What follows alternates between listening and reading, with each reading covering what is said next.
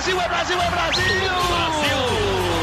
Prata, prata, prata, prata, prata para o Brasil! É ouro! É ouro! Grite junto! Medalha de ouro para o Brasil nos Jogos Olímpicos! Rumo ao pódio!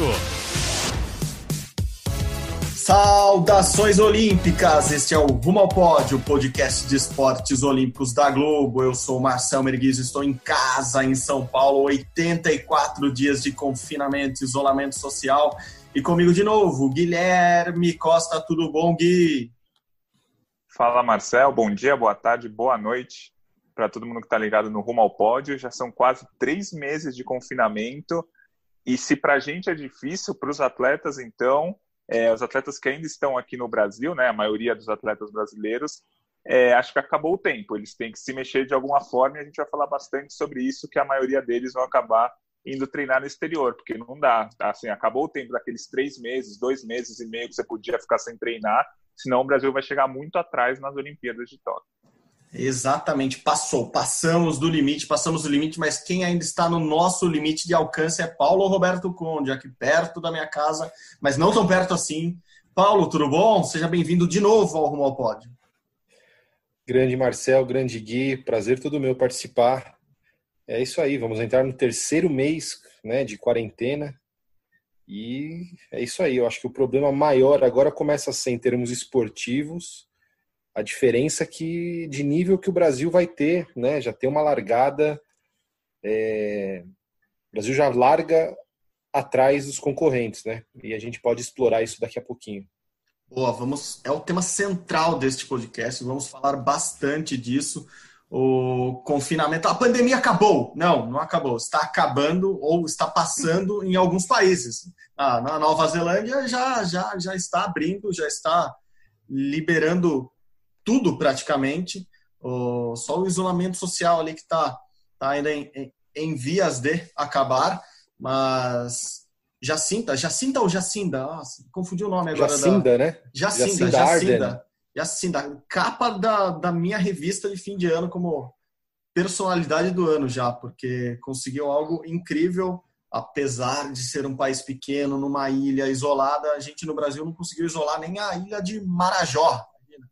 Conseguiram isolar um país inteiro, é, já resolveram um problema lá na Nova Zelândia. O Gui pode até falar um pouco mais disso. Nova Zelândia, que é um dos concorrentes nossos, concorrentes do Brasil no quadro de medalhas. É, os concorrentes do Brasil estão saindo na frente, né, Gui? Acho que a gente pode tratar bastante disso. Contagem regressiva, valendo aqui. Contagem regressiva otimista. Faltam quatrocentos e oito dias para os Jogos Olímpicos de Tóquio dois mil e vinte e um. E começa dia vinte e três de julho do ano que vem, acaba em oito de agosto, essa é a nova data. É, Gui, começo por você. O Brasil tá, tá largando bem atrás, quer dizer, o Brasil não largou ainda, esse, acho que esse é o grande problema dos rivais, principalmente os rivais do quadro de medalha ali, que vão brigar com o Brasil no quadro de medalhas na Olimpíada do ano que vem. Como tá essa corrida que o Brasil tá paradinho ali, esperando acontecer? É isso aí, Marcelo. O Brasil já está atrás. A gente divide o quadro de medalhas ali entre as superpotências, né? Estados Unidos, China, Rússia e Grã-Bretanha. Aí embaixo vem as potências, é, Japão, Alemanha, França, Austrália. Aí vem o pessoal que briga pelo top dez, então Hungria, Holanda, Coreia e Itália.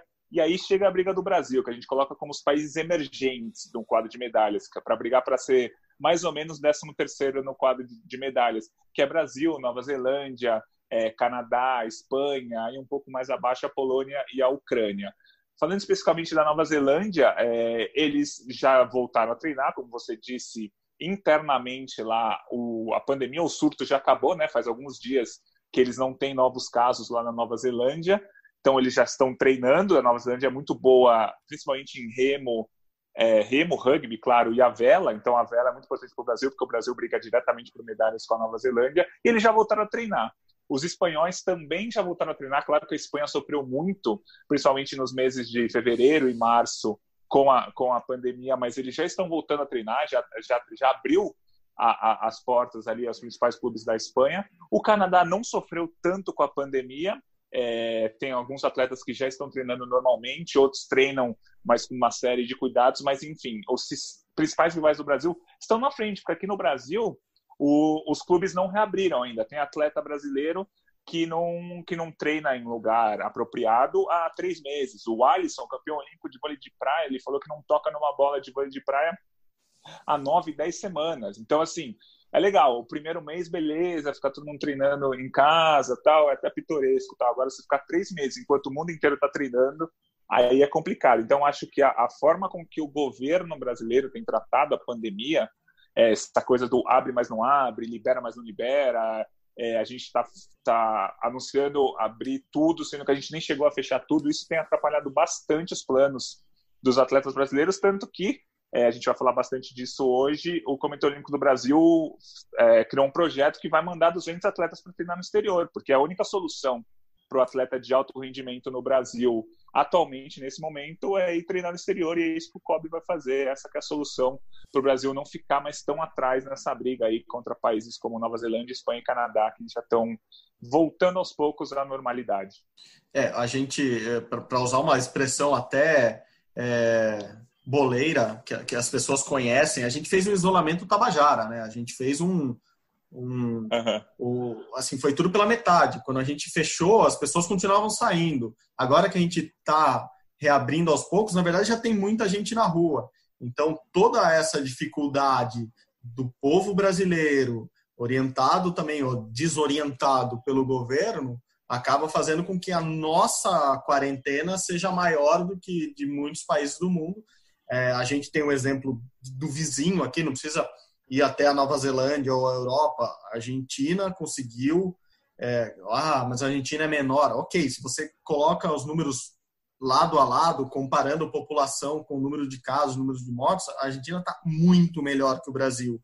E, e mesmo assim, eles vão continuar fechados por mais alguns dias, mas já liberaram a volta de alguns atletas olímpicos para alguns centros de treinamentos, eles voltarem a treinar, voltarem a fazer a atividade deles. O que no Brasil, oficialmente, a gente não conseguiu fazer, a não ser alguns casos específicos, como a Sogipa e, e o Grêmio Náutico União no, no Rio Grande do Sul, porque o Rio Grande do Sul saiu um pouco antes, principalmente Porto Alegre, teve leis que, que liberaram um pouco antes, mas, por exemplo, Almir Júnior, que é um dos principais atletas que treina lá no sul do país, ele começou a voltar a semana passada a tentar treinar alguma coisa, quer dizer, não é que voltou a treinar como se fosse tudo normal, tá voltando aos poucos. O pessoal de judô lá da Sogipa também é, voltou a treinar muito, de uma maneira muito pequena ainda, muito restrita.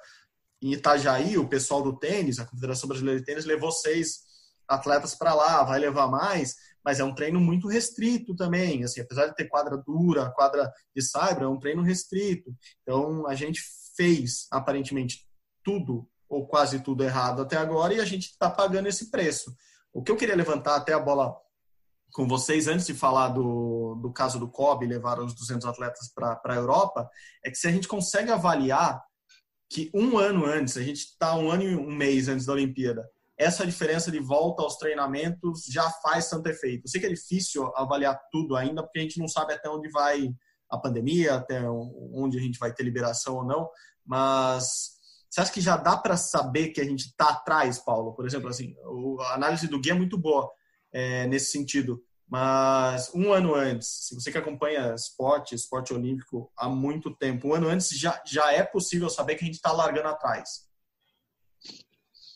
É, talvez a gente não tenha comprovação científica de que né, ah, estamos, estamos atrás, mas...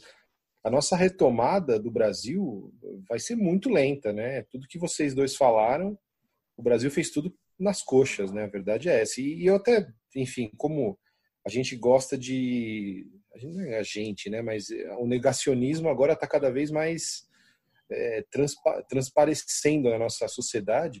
E assim, ah, não, mas a Nova Zelândia tem cinco milhões de habitantes. A Argentina, a Argentina tem vinte e poucos milhões de habitantes.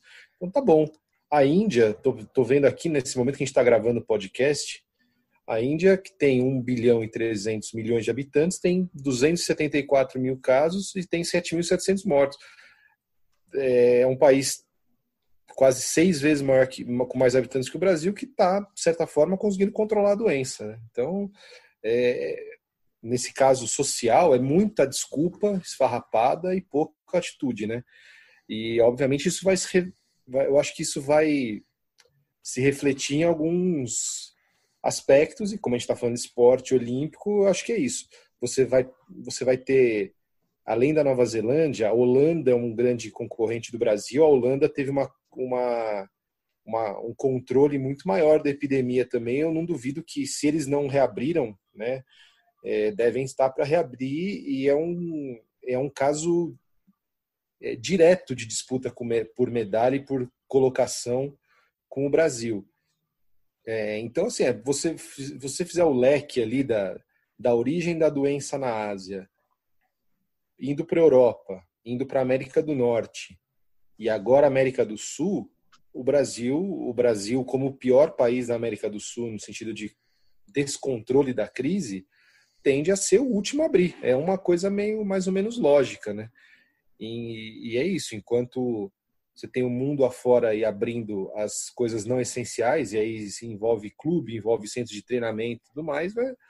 É, e dá para se contar que, não, talvez não cientificamente, a gente não tem dados, não tem números, tal, mas a, a lógica permite a gente arriscar dizer que o Brasil vai conseguir, talvez daqui três, quatro meses, ter uma normalidade. Uma normalidade é aquela normalidade que a gente fala hoje do novo, a nova normalidade, né? Então, eu acho que o Brasil vai, ser, vai, o Brasil vai sair muito atrás, né, nessa, nessa briga. É, e a gente fez, né, Marcel, faz umas duas semanas, por aí, uma entrevista com o Bruno Fratus, que é uma das nossas esperanças de medalha, ele falando que é quase um reaprendizado, né? Você fica muito tempo parado, e, eles, e os atletas não têm esse costume de ficar tanto tempo parado. A não ser quando é uma questão de, de cirurgia, alguma coisa do tipo. Então, você já, ele já se condiciona a pensar assim, não, vou operar agora, mas peraí, daqui a dois meses eu já começo, né? E como não tem muito horizonte, isso que a gente está falando do Bruno, que treina nos Estados Unidos e já conseguiu retomar um pouco das atividades lá. Mas como eles não, não têm nem isso no horizonte, a, a, a questão física, ela ainda entra junto com a questão psicológica, que é que você não ter, você ter incerteza. E como as coisas estão fechadas, é, também o clube talvez não queira, vá reduzir salário, como a gente sabe que já vários clubes já reduziram. Então é muito maior, eu acho, do que só a questão de não treinar. Envolve muito mais coisa. Mas nesse ponto que a gente está avaliando, de fato, eu acho que o Brasil, infelizmente, caso ocorra a Olimpíada ano que vem e tal, a tendência é que o Brasil fique bem para trás na briga de medalhas. Aí talvez se consiga recuperar um pouco com essas estratégias do C O B, levar a turma para fora, tudo mais, mas se você for pegar em termos de paridade, a gente vai ficar para trás. E só rapidamente, conversando com alguns preparadores físicos, eles falam que assim, faltando treze meses para a Olimpíada, você não começa a fazer a preparação para a Olimpíada hoje e fica treze meses treinando. Geralmente é entre oito e dez meses, às vezes um pouquinho menos, às vezes um pouquinho mais, dependendo da modalidade. Então, assim, a preparação de, que está sendo feita hoje não é diretamente para a Olimpíada, mas ela influi muito na preparação que vai começar a ser feita para valer aquela reta final no fim, do, do ano, do, no fim desse ano. Então, assim, é como, bem entre aspas, é como se o atleta, ou todos os atletas do Brasil, tivessem se contundido em dois mil e vinte, não tivessem treinando e começassem a priorização de treinos para o ano que vem. Muita gente consegue superar isso sem problema. A gente já viu atletas que no ano anterior à Olimpíada estavam machucados, chegaram na Olimpíada, foram campeões, medalhistas. Só que o Brasil sai atrás, porque a chance do, de alguém que está machucado, de alguém que não está treinando e bem no ano, no, ano que vem, no ano seguinte, é menor do que a chance de alguém que está treinando ir bem no ano seguinte. E, então, é, eu acho que vai muito por aí. E outro problema também, é, acho que é muito psicológico dos atletas, porque essas dúvidas que a gente tem, os atletas também têm, do tipo, pô, os meus, todos os meus adversários estão treinando, só eu não tô. Ou só eu tô fazendo abdominal na sala da minha casa, os caras lá na Nova Zelândia já estão na academia aberta. Então fica esse, esse psicológico que estava todo preparado para disputar uma grande competição agora em, em julho e agosto, ser jogado para o ano que vem com todas essas dúvidas e você saber, porque os atletas sabem que estão atrás, porque o mundo inteiro está se reabrindo e o Brasil ainda não. E a Aline é, conversou com a gente na semana passada aqui no podcast. Ela, eu gostei do que ela falou, mas acredito que nem todos os atletas pensem assim. Ela falou, não quero saber se os outros atletas já voltaram a treinar ou não, eu quero cuidar da minha saúde e vou treinar do jeito que dá nesse, nesse primeiro momento e depois eu vou é, engrenar de vez os treinamentos. A Kaline é uma atleta experiente, tem uma cabeça muito boa, já participou de várias Olimpíadas, três medalhas pan-americanas, ela é uma atleta um pouco mais velha, então ela talvez é, não precise treinar tanto, ela já tem todo, toda a característica de luta dela dentro do corpo dela, então ela talvez seja uma exceção. Agora, imagina um atleta de dezenove anos que estava preparado para disputar uma Olimpíada daqui a três meses, está com a cabeça maluca, pensando que todo mundo está treinando menos ele e que a Olimpíada vai acontecer o ano que vem. Eu só ia fazer um adendo, porque esse lance do, da, das retomadas é curioso, porque, assim, os neozelandeses, eles, eles, eles erradicaram a, né, a Covid lá, né? Não tem mais ninguém com caso, não tem mais nenhum caso ativo. Então, eles, provavelmente são eles, talvez a Islândia... É, Taiwan, é, são os países que, em tese, vão ter mais, mais chances de os atletas retomarem, já, já que já não retomaram assim, a cem por cento, porque os Estados Unidos, o próprio Fratus falou pra gente que ele só podia nadar uma hora por dia, e isso que ele estava num, num dos lugares menos afetados dos Estados Unidos, que foi a Flórida, a Flórida. Então isso aí, esse desequilíbrio, ele não vai ser só do Brasil, é que acho que o Brasil ainda está atrás de todo mundo. Mas esse desequilíbrio já, já existe, né? Os atletas americanos, que formam a principal potência mundial, eles já estão em defasagem se você for pegar a China, por exemplo, que eles são né, super, uma super rivalidade. A China já praticamente... Eu acho que a China já está com menos de mil casos ativos no país, né? Então você... Assim, já existe... Não é um, um caso do Brasil, né? Só para a gente também deixar claro né, que o Brasil...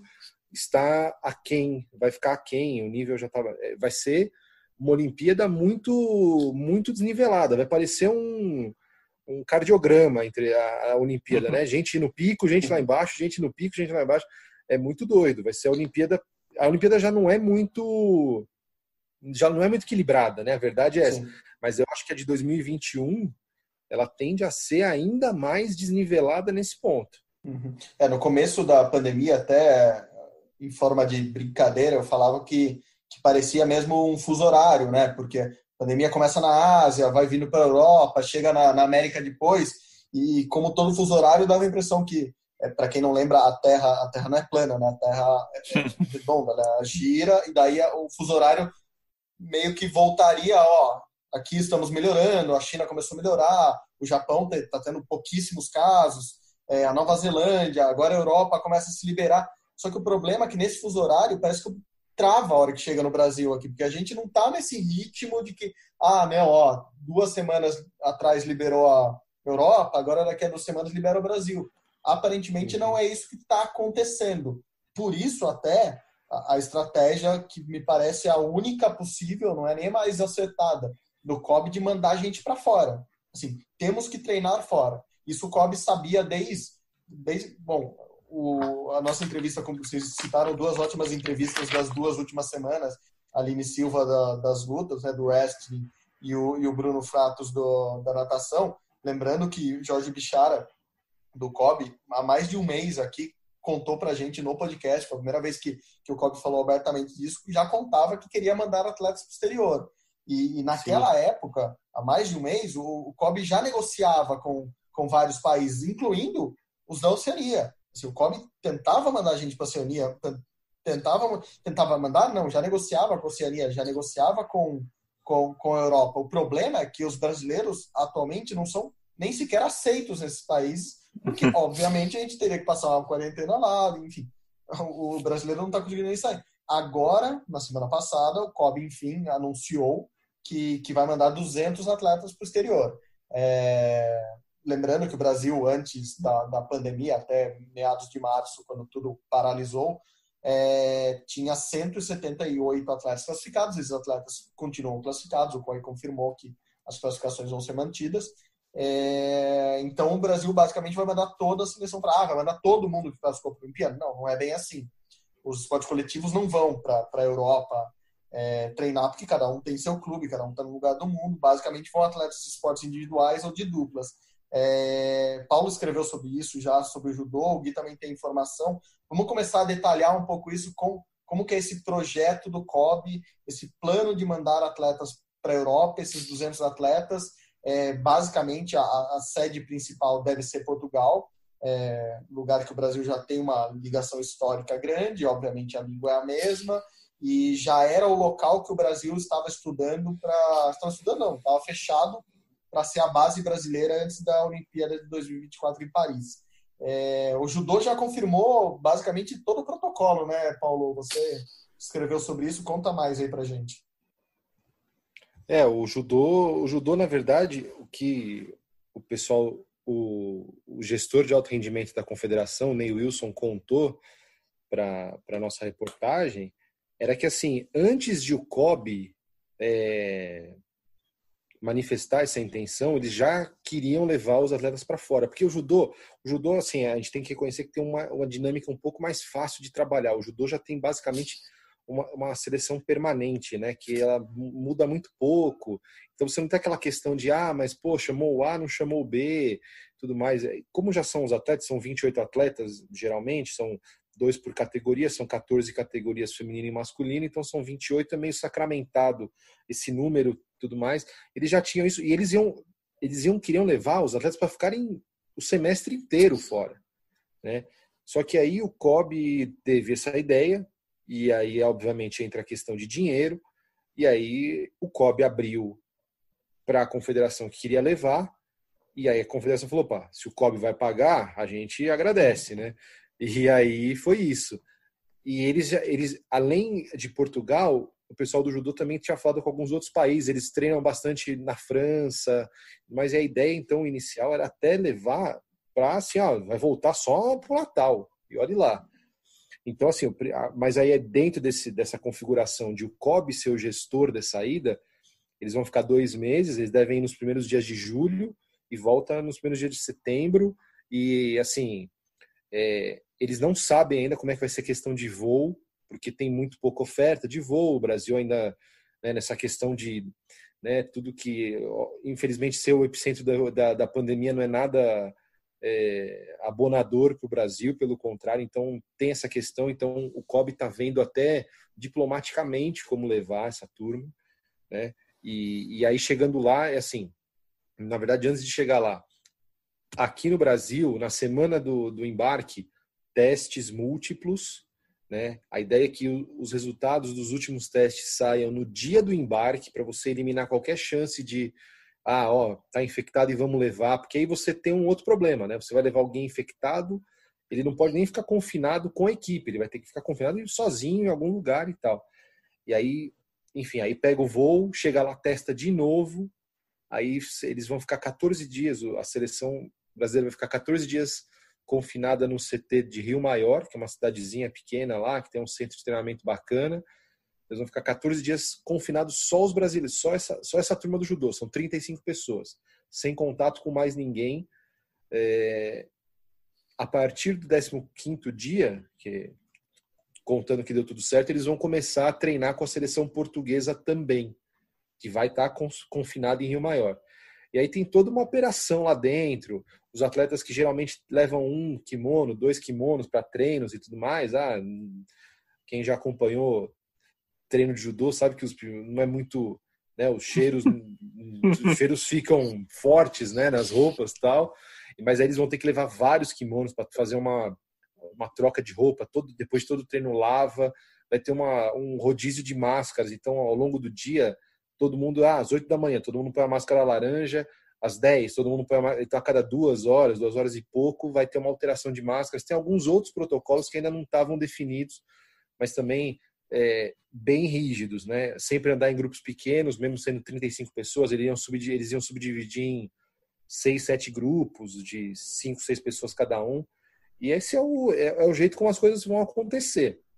E eu achei curioso isso, né? Que eles, é, já, mesmo né, a gente indo para a Europa, que em tese já está um pouco... Né, Portugal foi pouco afetado pelo vírus, você vai ter que fazer isso. E pelo que me passaram, as seleções portuguesas lá, eles vão ter que seguir tudo, não tem nada tranquilo lá.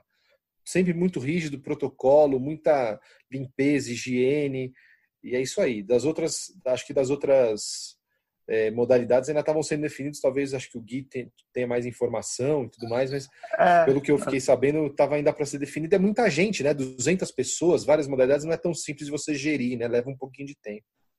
Isso, essa semana o Comitê Olímpico do Brasil tem feito várias reuniões, né, desde a semana passada, na verdade, com cada modalidade para saber mais ou menos o que cada modalidade vai querer fazer. Por exemplo, o vôlei é uma grande dúvida, o vôlei de praia principalmente, o de quadra, imagino que o Brasil realmente não precise viajar, mas o, o de praia, porque a gente tem um dos melhores centros de treinamento do Brasil, do mundo, que é Saquarema, ali perto da cidade do Rio de Janeiro, só que a gente não sabe como vai ser ali, se vai poder abrir, se não pode, se a confederação vai querer abrir ou não. Se abrir aquele centro e, dentro de todos os protocolos, os atletas de vôlei de praia conseguirem treinar, ótimo, fica ali na, em Saquarema, que é um dos melhores centros de treinamento do, do mundo. O surf também não quis, a princípio, não quis participar dessas viagens, porque o, a Tati Webb, que é uma das classificadas, mora lá nos Estados Unidos, é, mora perto da praia, e os três classificados aqui do Brasil também moram perto da praia, vão conseguir surfar, é, bem entre aspas, normalmente nesse, nesses próximos meses, então não vão precisar disso. Agora, a Confederação de Atletismo está definindo os nomes que vão para a Europa e aonde exatamente eles vão. A natação, a Ana Marcela, é, que é uma das melhores atletas do mundo de águas abertas, está sem treinar de verdade há três meses. Precisa ir para a Europa treinar. Todas as principais atletas do mundo estão treinando. Ela vai para a Europa, só ainda não não está definindo a, aonde e quando. A seleção de ginástica deve ir para a Anadia, em Portugal. A Anadia é uma cidade até que tem é, etapa de Copa do Mundo lá, então eles, eles vão, treinar, vão treinar lá. É, a seleção de, de vela, boa parte vai para Portugal. É, inclusive, provavelmente, a Martini e a Caina, que são atuais campeãs olímpicas, só que boa parte vai ficar no Brasil, a princípio, porque ali no Rio Grande do Sul, como você falou agora há pouco, está podendo treinar. Então, por exemplo, a Fernanda Oliveira e a Ana Luísa, que são da classe quatrocentos e setenta, ficaram em oitavo lugar na última Olimpíada, elas estão treinando lá em Porto Alegre, então elas vão continuar treinando lá. A princípio, elas não vão para para Portugal. Claro que tudo está sendo, tá sendo conversado é, ainda. E o, o, tem modalidades que optaram por não querer ir. Por exemplo, É, segundo o que a gente conseguiu apurar, a Confederação de Levantamento de Peso falou: gente, eu não preciso ir para a Europa, tô, tô conseguindo me virar do jeito que dá aqui. Então, levantamento de peso, os atletas optaram, ou a confederação optou, enfim, por não ir para a Europa. Então, cada confederação, cada atleta vai julgar se vale a pena viajar ou não. E o Comitê Olímpico do Brasil, ao todo, pelo que falou, vai levar mais de duzentos atletas. E cada modalidade vai ser, vai ser nesse estilo, assim, vai conversar internamente quem que deve ir, quem que não deve, para onde que, que pode ir, para onde não, não pode ir. E nas próximas semanas a gente vai ter um, um panorama mais certo, assim, ó, fulano de tal vai ficar cinco, cinco semanas na Inglaterra, outro fulano vai ficar sete semanas na cidade de Rio Maior, enfim. Mas eles estão tão definidos. E a ideia é, não é ninguém ficar, como o Paulo disse, não é que ninguém ficar o semestre inteiro lá. Ficar ali entre seis e oito semanas cada grupo de modalidades, cada grupo de atletas. Não, perfeito, perfeito. E, e, e é tudo a partir de julho mesmo, né? Assim, agora não deve ir ninguém. É, assim como agora, em junho, não, o COB não, não deve abrir o C T, o Centro de Treinamento do Time Brasil no Rio de Janeiro. Assim, apesar das liberações, a gente começou o podcast falando disso. Por exemplo, em São Paulo, nessa quarta-feira, o comércio de rua já vai ser liberado para abrir. Uh, na quinta-feira, dia onze, isso, quinta-feira, dia onze, os shopping centers vão poder abrir por quatro horas. No Rio de Janeiro também, as liberações municipais já começaram desde a semana passada, as estaduais estão estão começando agora. Então, teoricamente, os centros de treinamento, com todos os protocolos, poderiam ser, ser reabertos nas duas principais cidades do país, onde se concentram a maior parte dos atletas, Rio de Janeiro e São Paulo.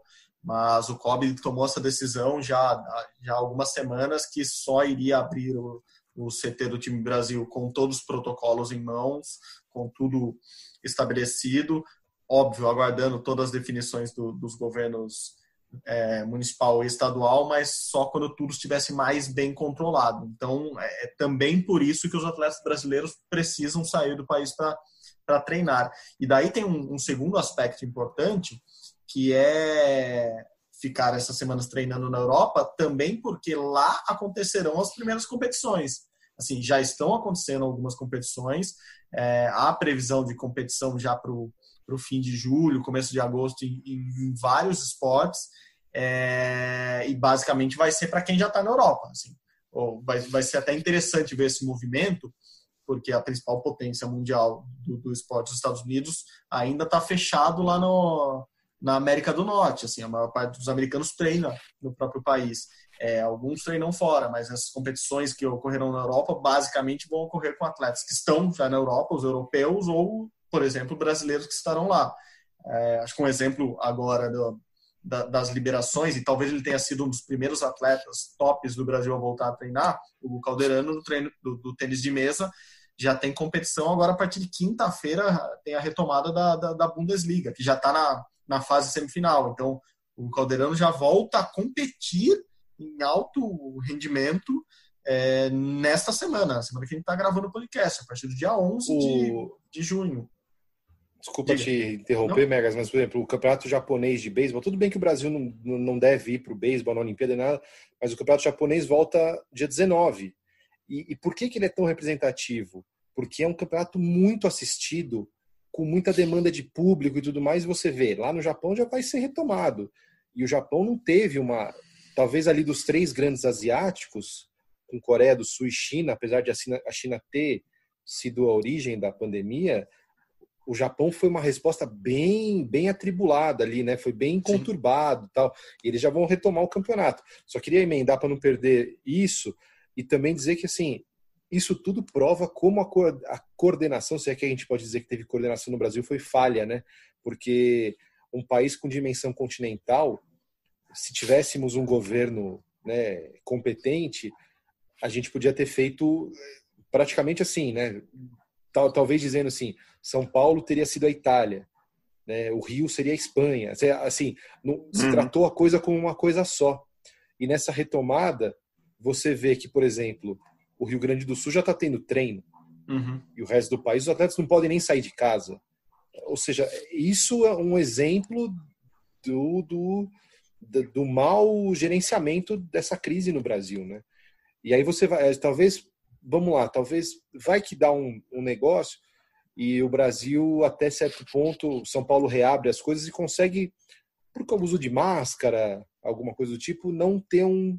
Um, não ter uma disparada de casos e as coisas se controlam, aí você vai ter, de repente, clubes que possam reabrir em, ju- em julho, no mesmo momento que os atletas estão indo, sendo levados para o C O B, para a Europa. Uhum.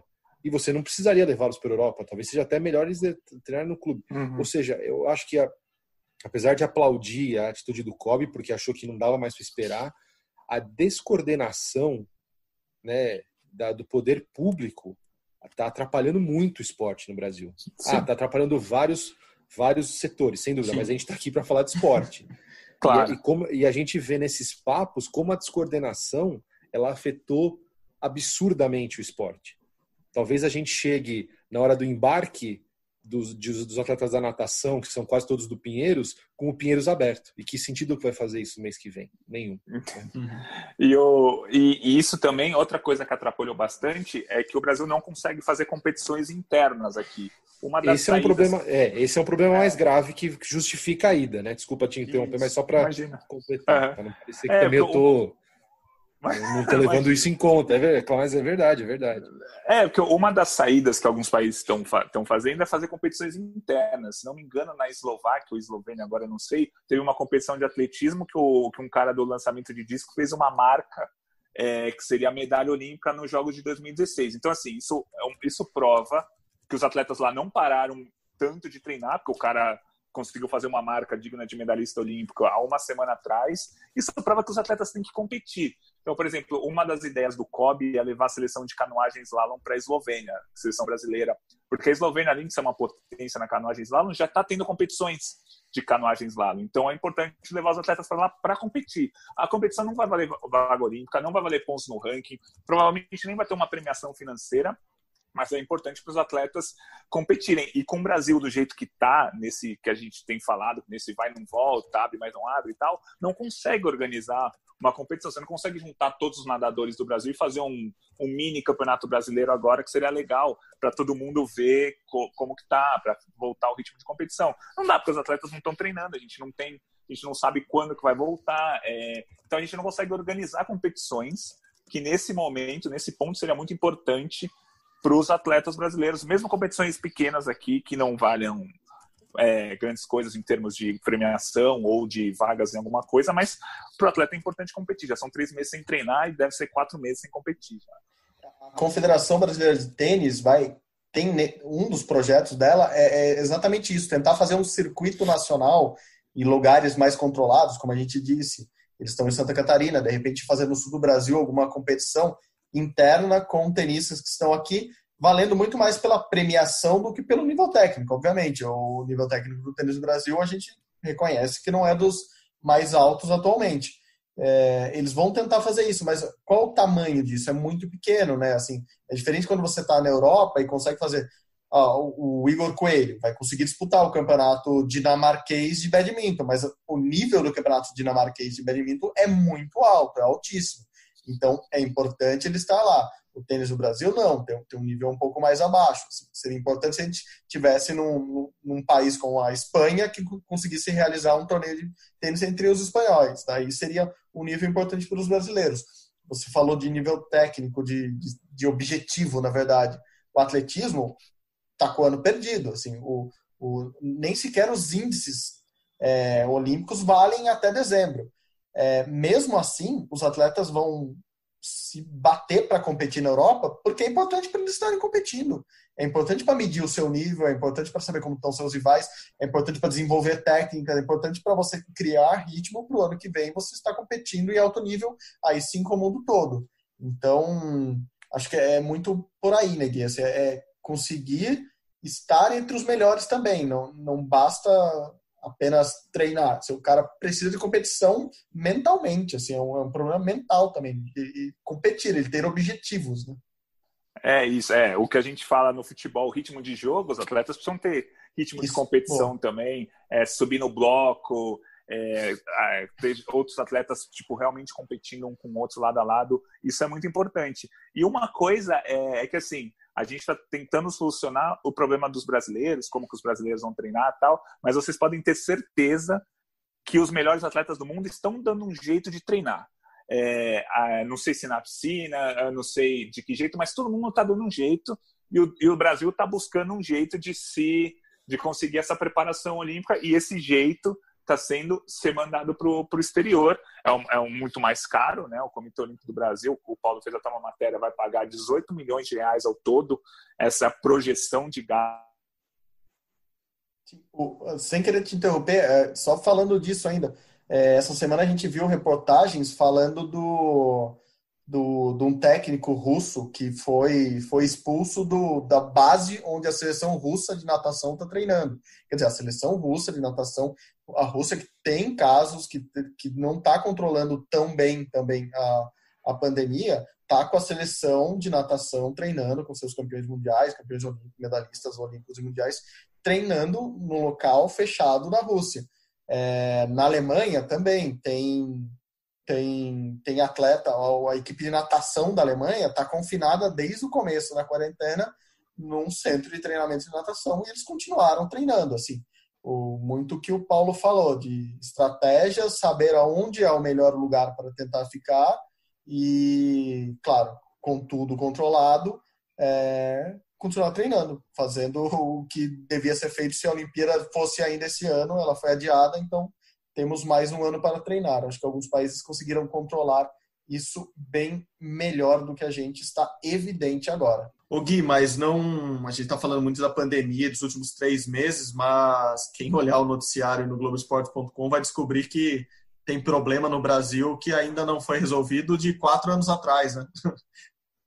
Isso, exatamente. É, toda, todo fim de Olimpíada, o comitê organizador faz um relatório completo, daqueles de seiscentas, setecentas páginas, é, com, não só com os resultados, mas também de como foi a candidatura, como foram as obras, quanto se gastou, como foi feito os gastos, quantos empregos é, foram feitos, quantos empregos provisórios, enfim, uma lista gigantesca de coisas é, que, pra, na verdade, é, é um relatório histórico, assim. Se você for ver, tem um relatório da Olimpíada de mil novecentos e quatro que demonstra tudo o que aconteceu na, naquela Olimpíada, de mil novecentos e doze e tal. E o comitê organizador da Olimpíada dois mil e dezesseis do Rio ainda não divulgou esse relatório. Já faz quase quatro anos que a Olimpíada acabou e o comitê, que está devendo mais de quatrocentos milhões de reais, é, continua sem é, elaborar esse relatório. Só como um exemplo, os Jogos Olímpicos de Inverno de dois mil e dezoito, que foram a, há dois anos, já, já divulgaram esse relatório. Os Jogos Olímpicos de Londres, que aconteceram em dois mil e doze, divulgou o relatório em dois mil e treze. E o Corril, é, a gente já faz quase quatro anos do fim da, da Olimpíada, ainda não divulgou todo esse relatório. São páginas e páginas que são muito importantes, principalmente para quem estuda o movimento olímpico, tal, é documento histórico dos Jogos que é utilizado por pesquisadores na fonte oficial. Enfim, é, é um documento muito importante que o comitê organizador do Rio ainda não divulgou, muito por conta das dívidas, né, que precisa fechar essa dívida para aí sim divulgar todo esse...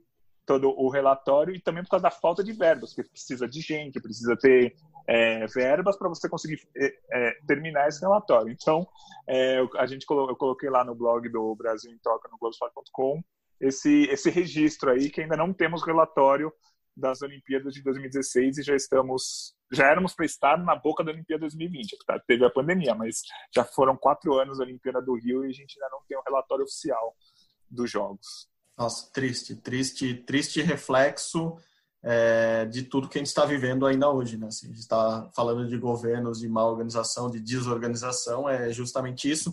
Só para não confundir o, o que a gente costumou chamar de Corril, o Comitê Organizador da Rio dois mil e dezesseis, não é o Comitê Olímpico do Brasil. O Comitê Olímpico do Brasil é o que gere o alto rendimento no Brasil ali, o esporte mesmo, a parte esportiva, e o Corril é responsável pela organização dos Jogos. Ele teoricamente é criado numa data e é extinto em outra para cuidar apenas daqueles jogos. A confusão muitas vezes acontece e aconteceu bastante porque o Brasil conseguiu a jabuticaba de colocar o mesmo presidente do Comitê Olímpico do Brasil, na época, Carlos Arthur Nuzman, na presidência do Comitê Organizador dos Jogos. É, Nuzman que foi preso, solto, respondendo a, a, a alguns processos aí, enfim. É, o Brasil conseguiu colocar a mesma pessoa no, no comando das duas entidades, o que nunca tinha acontecido. E, e isso, obviamente, faz as pessoas se confundirem o, o que, que era uma empresa, o que, que era a, o outro, a outra organização. Enfim, problemas. Estamos falando só de problemas, problemas, problemas. É, vocês já ouviram de alguém hoje, hoje, hoje, hoje, terça-feira, dia nove de julho, se vai ter Olimpíada no ano que vem? É, hoje ainda não. É... Hoje ainda não, mas... Pronto, vai ter Olimpíada ano que vem, Paulo? Nessa semana já. Pior que qualquer coisa que eu coloco no Twitter, tem sempre uns três que respondem, mas se é que a gente vai ter Olimpíada mesmo. É, não vai dar para ter Olimpíada. É, do mundo como a gente está e você falando de Olimpíada. Então, assim, todo mundo só... Qualquer coisa que a gente fala de esporte olímpico, os caras já lembram. É, se é que vai ter Olimpíada, né? Faltam quatorze, treze meses agora, treze meses e meio, e por enquanto vai ter, né? É, se você... Eu, eu... Fala, desculpa, fala, Paulo, fala, fala, desculpa. Não, eu, eu, eu acho que é, é muito difícil saber agora qualquer coisa, né? Só que eu acho que com essas voltas, até certo ponto, bem-sucedidas de campeonatos como a Bundesliga, é, a N B A voltando dia trinta e um de julho, né? Na verdade, podia voltar já de junho para a gente ter o que assistir, mas enfim, a gente espera até trinta e um de julho, não tem problema. É, mas acho que essas voltas...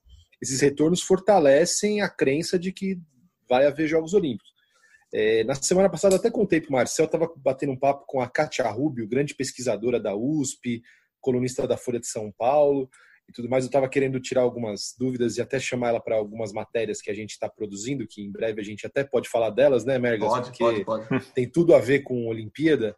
É, e aí ela estava falando, Paulo, olha, eu acho que não vai acontecer, e ela acha que o... como tem a questão do seguro, é, os japoneses e o C O I entrariam num acordo e não rolaria a Olimpíada, e todo mundo, sabe, meio que o seguro bancaria as perdas.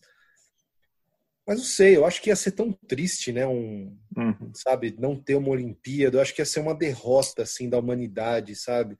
Então, e eu, com essas voltas, assim, eu come...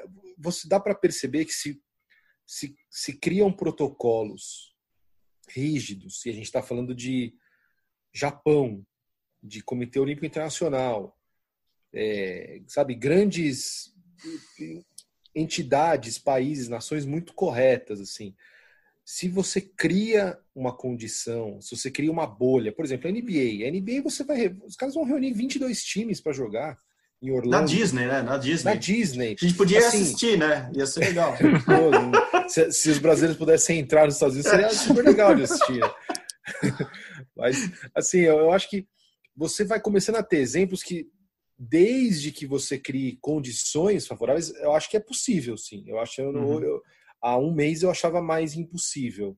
É, os países vão viajar para lá, vão ter que ficar provavelmente na quarentena, vai ter que se criar um cinturão olímpico, né? Ah, vai ter a vila, vai ter talvez assim, por exemplo, a imprensa, a imprensa vai ter que ficar na vila, vai ter que ficar num alguma coisa e você não sai desse cinturão. Ah, e público, ou você faz com o mínimo de público. Inclusive, estava falando com um amigo nosso, Fábio Aleixo, hoje um pouco mais cedo, ele falou que o campeonato russo, por exemplo, de futebol, e olha, é a Rússia que está tendo milhares de casos por dia, vai ser retomado com dez por cento da capacidade dos, dos estádios. Então, assim, eu acho que ainda é um pouco prematuro para a gente saber exatamente. Sei lá, quando estourou em março, e, e o prognóstico é de que não, não, vai, não vai ter condição de ter nunca mais uma Olimpíada, uhum. talvez. Né? Ou então, talvez só realmente em Paris. Hoje já mudou. Eu acho que hoje já existem maneiras de você controlar. Risco sempre vai ter. Risco Sim. sempre vai ter para tudo. Né? Você pode ter... sei lá, pode ter um, uma, uma onda de gripe lá, né, no Japão na época. Pode ter. Bom, um, a gente comentou foi... muito isso quando a gente dengue, começou a falar em janeiro. Exato. Zika, a gente né? publicou matéria sobre isso, a imprensa é. internacional, principalmente a imprensa inglesa, é, que vinha da Olimpíada de Londres ali, falava que não tinha condições de ter uma Olimpíada no Brasil, isso em janeiro de dois mil e dezesseis, por causa de dengue e chikungunya, e a gente viu que, assim, tentamos, nós brasileiros, controlar da maneira que, que pudemos por aqui e não foi um problema na prática. Claro, não estou querendo comparar os problemas. Comparar, é isso. Falando isso, que é alguns, algum tempo antes, é sempre essa, muitas vezes, perspectiva ruim ou pessimista. Assim. Uh, falando da, da, da, da Katia, uma professora que, enfim, a gente conhece há muito tempo e acompanha e troca ideias com ela, é, eu, eu leio ela na, na, na Folha de São Paulo também e, e ela tem um incômodo ali como pesquisadora olímpica, como ela, ela é praticamente um membro do C O I, assim, a Katia, se o Brasil tivesse que eleger alguém assim, aleatoriamente, talvez ela fosse é, ganhasse muitos votos por aqui. Ela, ela acha muito ruim ter rompido esse elo dos Os quatro rituais. anos. É, ela, Os ela, rituais ela, olímpicos. Exato. Ela se apega muito a isso e, e, e por ela a Olimpíada ou era organizada até dezembro desse ano ou não devia ser organizada, porque é isso. A Olimpíada é o período de quatro anos entre um jogo e outro, uma edição e outra. E ela acha que pela primeira vez houve esse rompimento. Claro que é um pensamento que muitos membros que estudam o olimpismo pelo mundo têm. E ela acha que não devia ter Olimpíada se ela está fora do período. Então, que a próxima Olimpíada fosse é, na França dois mil e vinte e quatro, como foram no, nos períodos entre guerras e tal. Eu acho que, assim, você sacrifica uma geração por causa disso. Você joga no lixo, para usar um palavreado muito simples, o treinamento de atletas e dedicação de muitos atletas que, como a gente está vendo, provavelmente poderiam competir já no segundo semestre. Sim. Talvez consigam é. competir no começo do ano que vem, que no meio do ano que vem, dependendo de como tudo andar, a gente consegue ter uns jogos o mais próximo possível do que seriam em dois mil e vinte. É, é quase que aquele ditado, se organizar direitinho, todo mundo compete, sabe? Todo mundo vai lá e faz. Assim, o problema é que a gente tem países como o Brasil, para voltar no começo da nossa gravação do podcast hoje, que não estão fazendo tudo certinho. Mas, aparentemente, a gente consegue pensar em como organizar isso. O Paulo citou um exemplo, que foi o da a governadora de Tóquio, falou disso essa semana. É, talvez tenha, tenha dois protocolos básicos ali. Organizar esses voos, como que a gente vai mandar tanta gente para o Japão, e a gente está falando em onze mil atletas, não sei quantos mil jornalistas, não sei quantos mil... É... É, assim, não sei quantos mil, eu sei quantos mil, milhares de jornalistas, milhares de técnicos, onze mil atletas e torcedores do mundo todo. Talvez você tenha que organizar esses grupos em voos que cheguem controlados no Japão, que cheguem alguns dias antes para testes, etcétera. A gente não sabe como vai estar a vacina até lá, se vai existir uma vacina. Então, talvez exijam, talvez as nossas credenciais, ó, tô botando a gente já nesse grupinho da Olimpíada. É, talvez as credenciais olímpicas precisem ter um carimbinho ali, um selinho de vacinado, não vacinado, enfim. Esses protocolos vão ser muito rígidos, aparentemente. Mas talvez com toda essa rigidez a gente consiga organizar, os japoneses e o C O I consigam organizar a Olimpíada o mais próximo possível do que seria dois mil e vinte. E daí, assim, cada vez mais e cada vez ouvindo mais gente, eu acho que será uma Olimpíada histórica, uma Olimpíada para a humanidade lembrar e guardar, porque tem todo esse processo ocorrendo. E eu, eu só, se eu pudesse só fazer um complemento, porque assim, pô... Pode, eu deixo. Professora Kátia, obrigado. Professora Kátia, pô, não precisa nem dizer o quanto que a gente respeita ela. É, e, obviamente, a opinião dela é super válida. Tá? Mas a gente tem que levar em conta também que a Olimpíada hoje não é a Olimpíada dos gregos da Antiguidade, nem do início da Era do Cobertã. A Olimpíada hoje é um, é um mega evento, é um show de rock, é um, sabe, é um Rock in Rio, é um, é um show, é um entretenimento. É, mudou. Ah, mas não era para ser em dois mil e vinte, em dois mil e vinte e um. Era... Francamente, eu acho que hoje a sociedade é muito diferente, eu acho que as pessoas pensam diferente. E entra também o que o Megas falou de das, você sacrifica uma geração de atletas, sacrifica muito dinheiro e muito investimento, trabalho de muita gente ser jogado no lixo por uma questão que, tudo bem, no, no, no cerne ali, na origem da coisa, fazia todo sentido. Eu acho que a gente tem que preservar ao máximo uh, os valores olímpicos. Mas eu acho que, eu, atualmente, o mundo passa por um momento inédito. Por que que a Olimpíada não poderia passar por um, uma transformação inédita também? Talvez eu acho que... Eu posso incomodar, de repente, algumas pessoas mais românticas aí da coisa da Olimpíada, mas...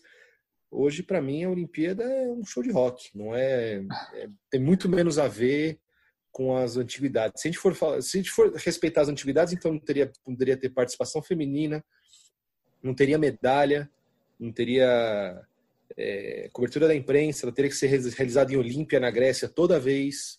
Sabe? A Olimpíada já é, já é ela, uhum. ela não é aquilo, ela não é os Jogos da Antiguidade. Já, né, hoje ela é uma coisa muito diferente.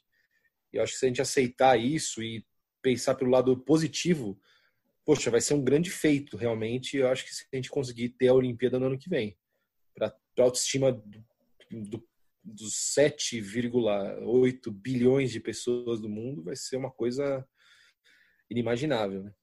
E, e mesmo entre os, os estudiosos olímpicos, assim, o pessoal mais ligado a, a essa parte do, da tradição olímpica, eles, eles divergem. Porque a Olimpíada significa quatro anos, tá? Aquela coisa que a gente já comentou aqui. E a Olimpíada sendo em dois mil e vinte e um, ela continua sendo dentro da Olimpíada. Porque, a, segundo os estudiosos olímpicos, a trigésima segunda Olimpíada começa em dois mil e vinte e acaba em dois mil e vinte e quatro, porque a Olimpíada é o período de quatro anos. Então, desde a primeira Olimpíada lá, lá em mil oitocentos e noventa e seis, já foram trinta e uma Olimpíadas. Agora a gente está na trigésima segunda.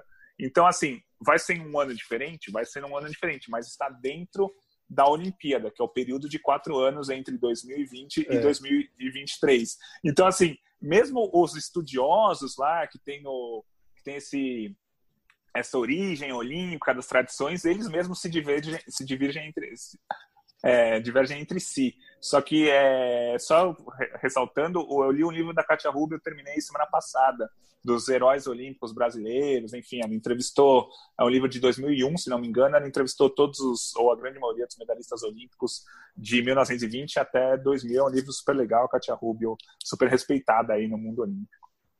Eu só ia fazer um, quinze segundinhos. Claro. É, tanto é verdade o que você falou, Gui, que, por exemplo, os Jogos de mil novecentos e dezesseis, que não ocorreram por causa da Primeira Guerra, os Jogos de mil novecentos e quarenta, que seriam em Tóquio, inclusive, por causa da Segunda Guerra, de quarenta e quatro, que aí eu nem sei onde seriam, não lembro, mas enfim, não, também não aconteceram, eles são contados, né?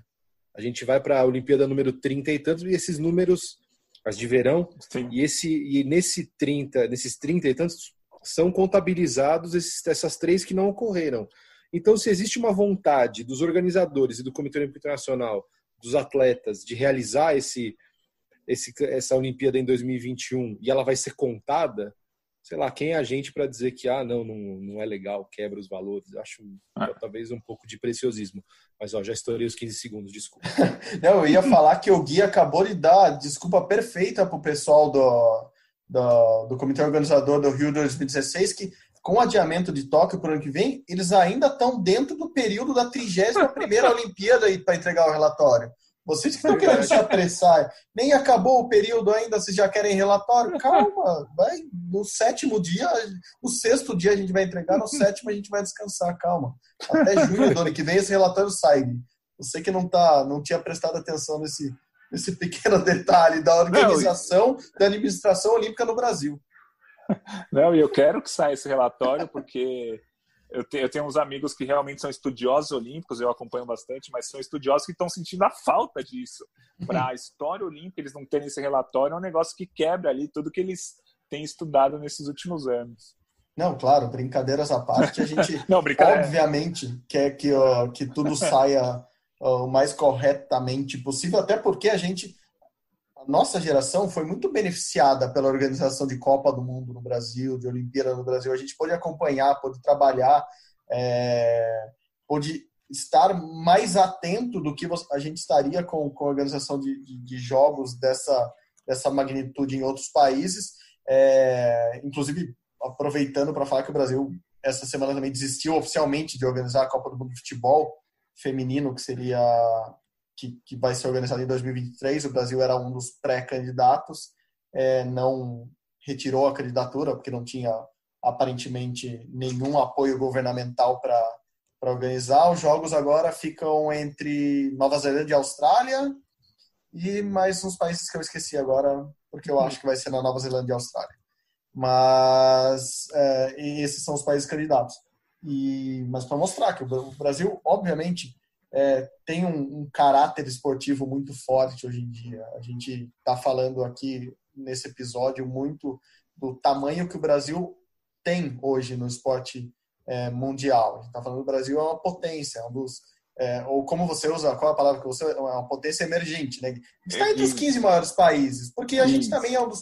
A Olimpíada nada mais é que um reflexo também da economia global. Os, os dez primeiros países... É, são normalmente os dez países mais ricos do mundo, ou os vinte é, no quadro de medalhas de uma Olimpíada, normalmente são os vinte países mais ricos do mundo, com algumas exceções, por exemplo, a Jamaica, por causa dos atletas de velocidade no atletismo, o Quênia, por causa do, dos fundistas também no atletismo, mas é, se você olha essas tabelas, elas se refletem, Estados Unidos e China, como as duas principais potências, e o Brasil, como um país rico, apesar de muito desigual, está nesse bolo, também no esporte. Assim, está falando muito aqui de, de, de, de política governamental, de economia, porque isso reflete no esporte e é o que a gente ama fazer e é o que a gente gosta de discutir durante a semana. Então saímos mais otimistas dessa gravação, hein? Saímos deste episódio é, achando que vai ter Olimpíada no ano que vem. É isso.